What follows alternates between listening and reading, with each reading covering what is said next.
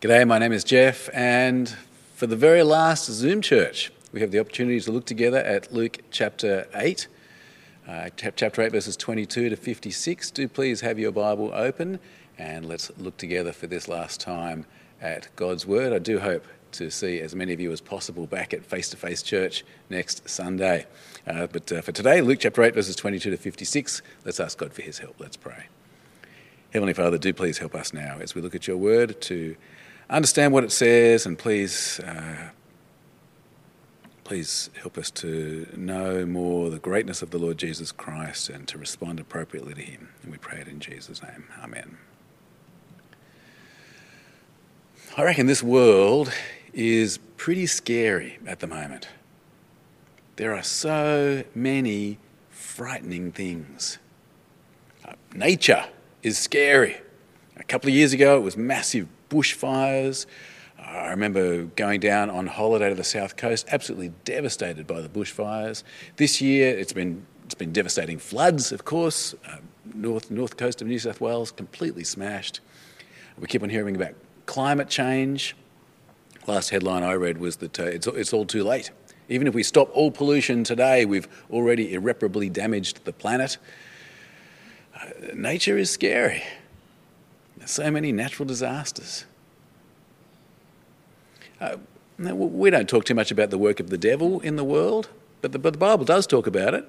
And the Bible talks about three big ways that the devil is at work in, a, in, in, in scary ways in this world. Firstly, he's, he's tempting God's people.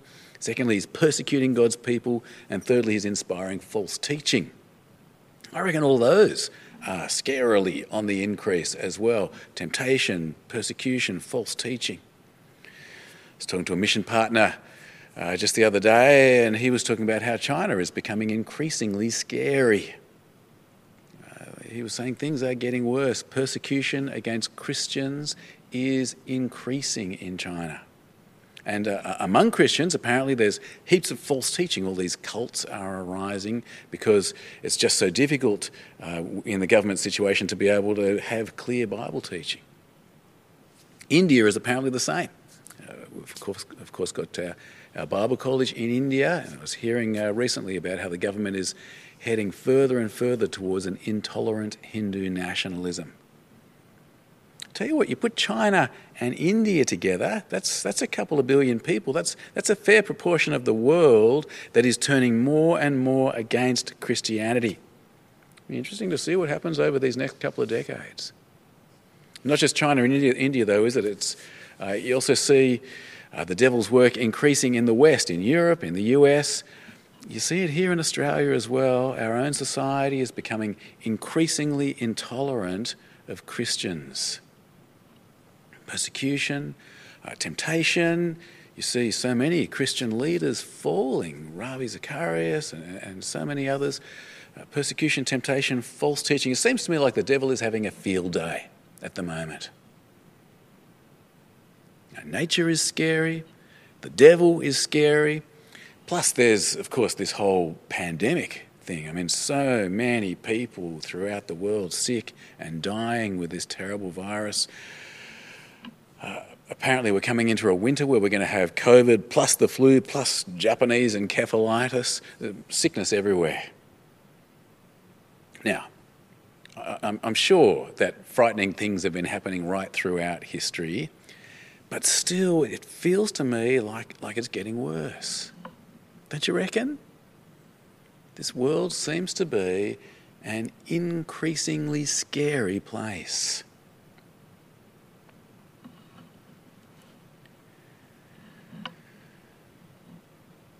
In Luke's gospel so far, we've seen Jesus talking about the kingdom of God.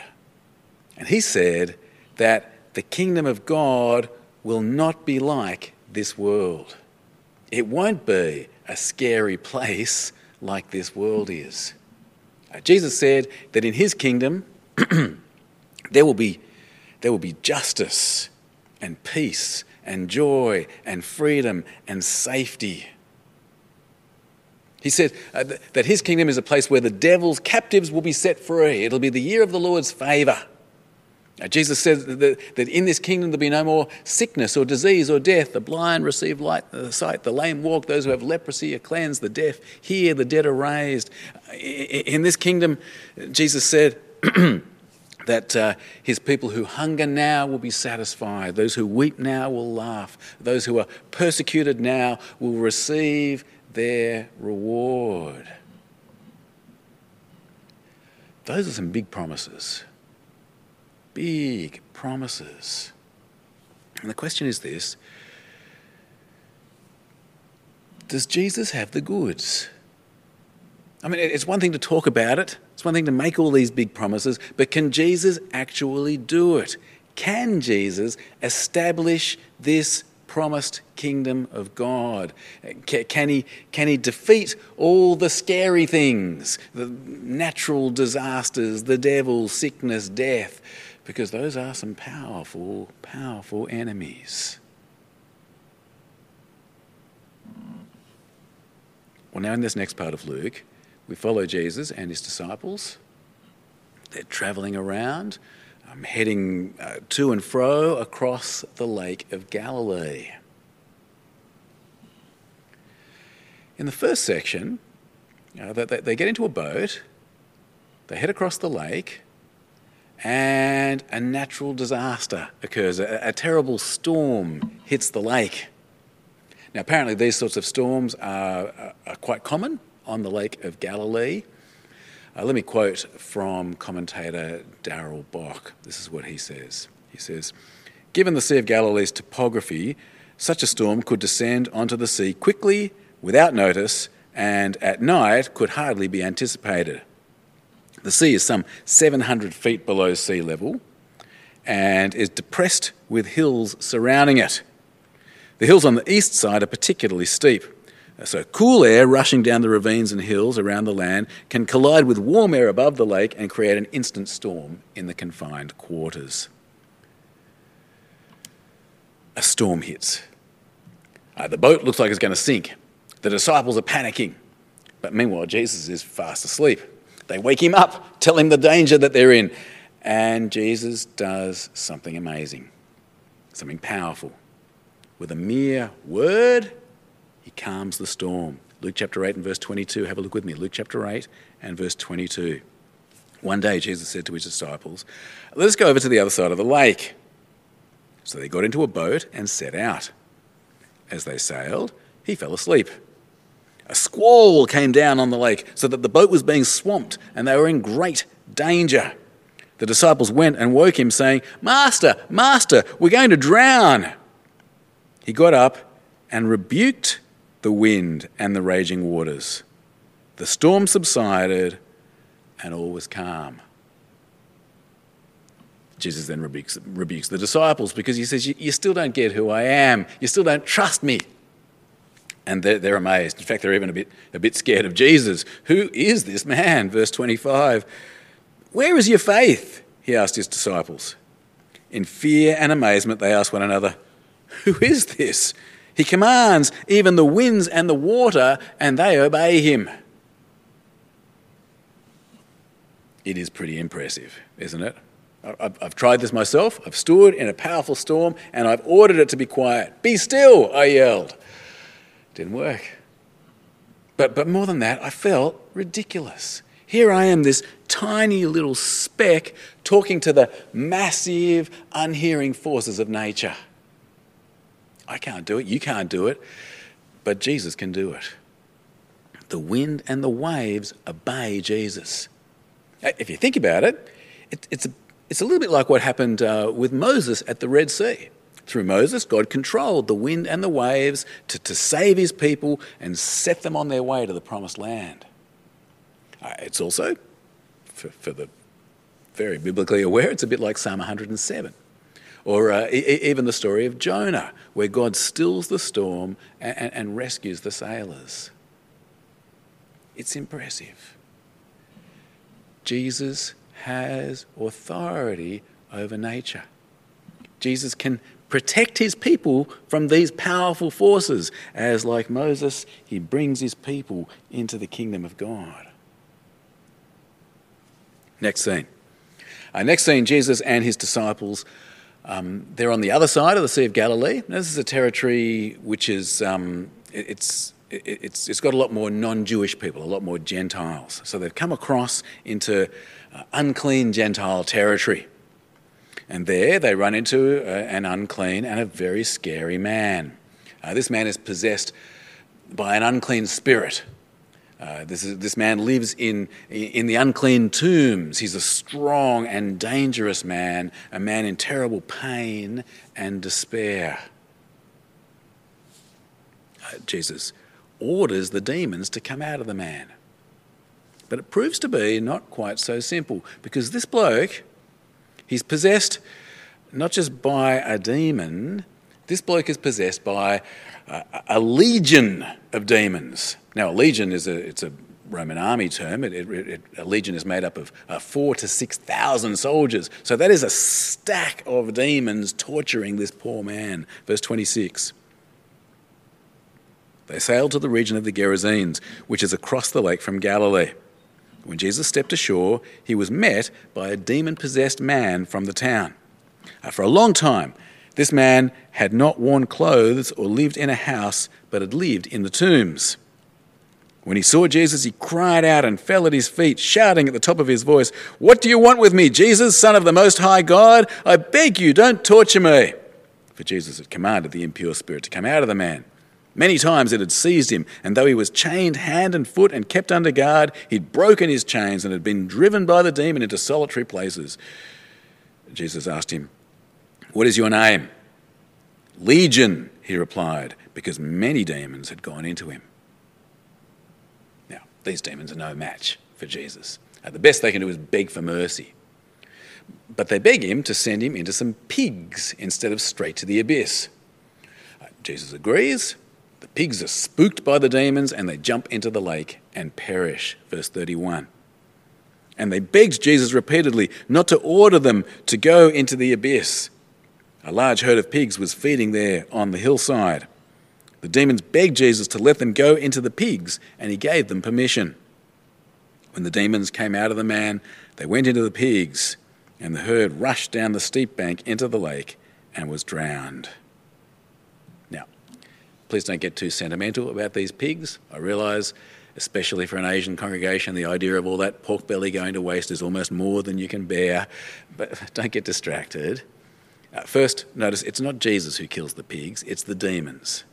That is the, that is the self destructive nature of, of evil at work. Uh, second, again, we, we, might not get this, but in a Jewish context, there's something very fitting about unclean spirits going into unclean pigs. As you know, pigs are unclean for Jews. And, and, and third, again, just in this historical context, you've got to ask, what are pigs doing there? Why are pigs being raised? It, it can't be for Jewish consumption.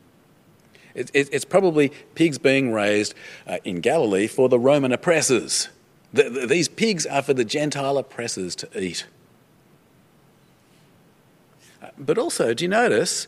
Again, this is a little bit like what happened with Moses at the Red Sea. So God commanded the wind and the waves, the Red Sea parted, God's people escaped on their way to the promised land, but then uh, the enemies, the Egyptians, were drowned.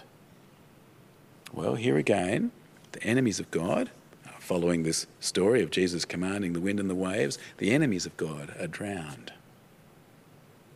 That's the demons, perhaps not so much the pigs. Anyway, the story ends with uh, two responses to Jesus. Uh, first, there's the, the people of the town. The people of the town come out, they see that the man is healed, but they're more worried about their pigs, more worried about their pigs than about the man. They find Jesus scary. Uh, they ask him to, to leave them alone, and he does. Verse 34. When those tending the pigs saw what had happened, they ran off and reported this in the town and countryside and the people went out to see what had happened. When they came to Jesus, they found the man from whom the demons had gone out sitting at Jesus' feet, dressed and in his right mind, and they were afraid. Those who had seen it told the people how the demon possessed man had been cured. Then all the people of the region of the Gerasenes asked Jesus to leave them because they were overcome with fear. So he got into the boat and left. Interesting, isn't it? The disciples face a storm, but then Jesus is more scary. The people uh, experience this legion of demons, but then Jesus is more scary. Uh, second response, though, second response is of the man who has been set free. He's now in his right mind and he wants to go with Jesus, wants to follow him. Now, obviously, in this context, Jesus can't take him. He can't have a Gentile travelling with him.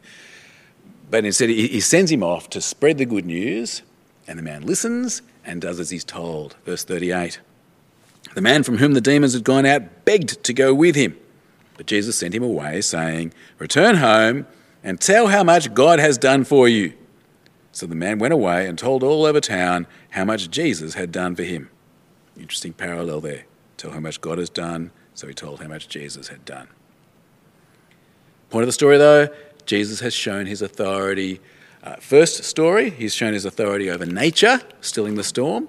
And now, second story, Jesus has shown his authority over the demoniac, a legion of demons defeated with just a word. Brings us to our final scene. In our final scene, Jesus comes back to Jewish territory. A Jewish leader comes to him and asks him to heal his dying daughter. And Jesus goes. Verse 40. Verse 40. Now, when Jesus returned, a crowd welcomed him, for they were all expecting him. Then a man named Jairus, a synagogue leader, came and fell at Jesus' feet, pleading with him to come to his house because his only daughter, a girl of about 12, was dying. Jesus heads off. Uh, while he's on his way, a woman comes to Jesus. Now, she's been suffering for a long time with a, with a bad illness, but, but she just touches Jesus and he heals her. Halfway through verse 42, as Jesus was on his way, the crowds almost crushed him. And a woman was there who'd been subject to bleeding for 12 years, but no one could heal her. Because this isn't just sickness and doesn't just mean you've got low iron levels, this means you're unclean as well. Uh, she came up, verse 44, she came up behind him and touched the edge of his cloak, and immediately her bleeding stopped. Who touched me? Jesus asked. When they all denied it, Peter said, Master, the people are crowding and pressing around you, pressing against you. But Jesus said, Someone touched me I know that power has gone out from me. Uh, then the woman, seeing that she could not go unnoticed, came trembling and fell at his feet. In the presence of all the people, she told why she had touched him and how she had been instantly healed. Then he said to her, Daughter, your faith has healed you. Go in peace. Now, while he's been busy with this lady, Jesus hears that Jairus' daughter has died. Still, that doesn't stop him. Jesus goes to her house and he raises her from the dead. Verse 49. While Jesus was still speaking, someone came from the house of Jairus, the synagogue leader. Your daughter is dead, he said.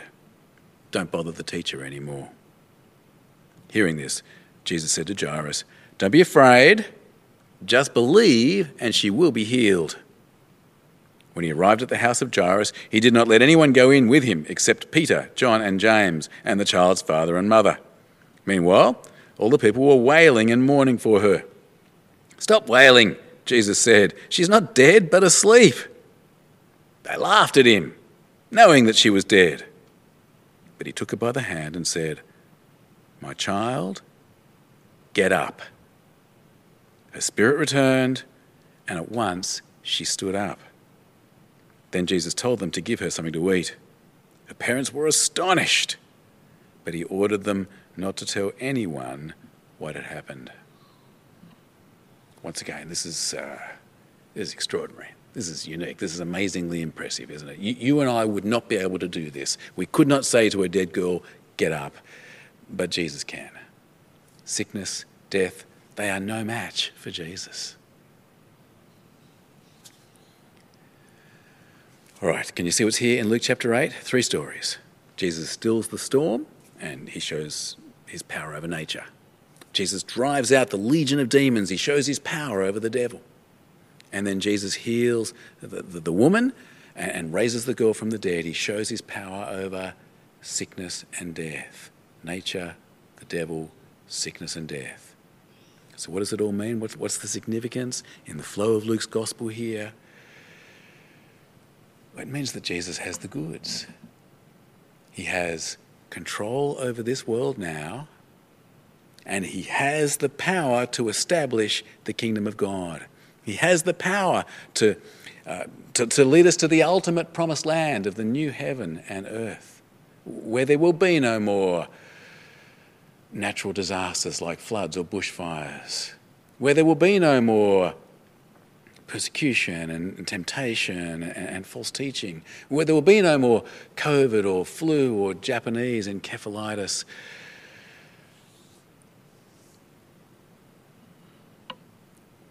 Jesus doesn't just say it. Jesus has the power to do it. Okay, so let's think about applying this passage to ourselves. Uh, two things to say. Firstly, uh, Jesus should give us confidence in the present. And second, Jesus should give us hope for the future. Confidence for the present and hope for the future. Let's just think for a, a few minutes about both of these ideas. Uh, first, Jesus should give us confidence in the present. Friends, we do live in a scary world. Uh, nature is scary. Hundreds and hundreds of natural disasters every year. So many things can kill us. Floods can drown us, bushfires can burn us. In Australia, you've got sharks if you go in the water, and snakes if you, if you go in the bush, and spiders if you go home, let alone climate change. The devil is scary with all his temptations, with his deceit, with his persecution manifest in our society and, and, and in our wider world, the devil is scary. And, and sickness and disease and death are scary. It's scary to live in a pandemic. We live in a frightening world. But, friends, it's not out of control. It's not out of control. God is in control. This is a fallen world, but it's His fallen world. This is a world under judgment, but it's a world under His judgment. God is in control. Jesus is in control. And His promise to us is this He is at work in all things for the good of those who love Him and have been called according to His purpose. That's Romans chapter 8, isn't it? God is in total control of it all, and He's using all of it to bring His people to glory in His eternal kingdom.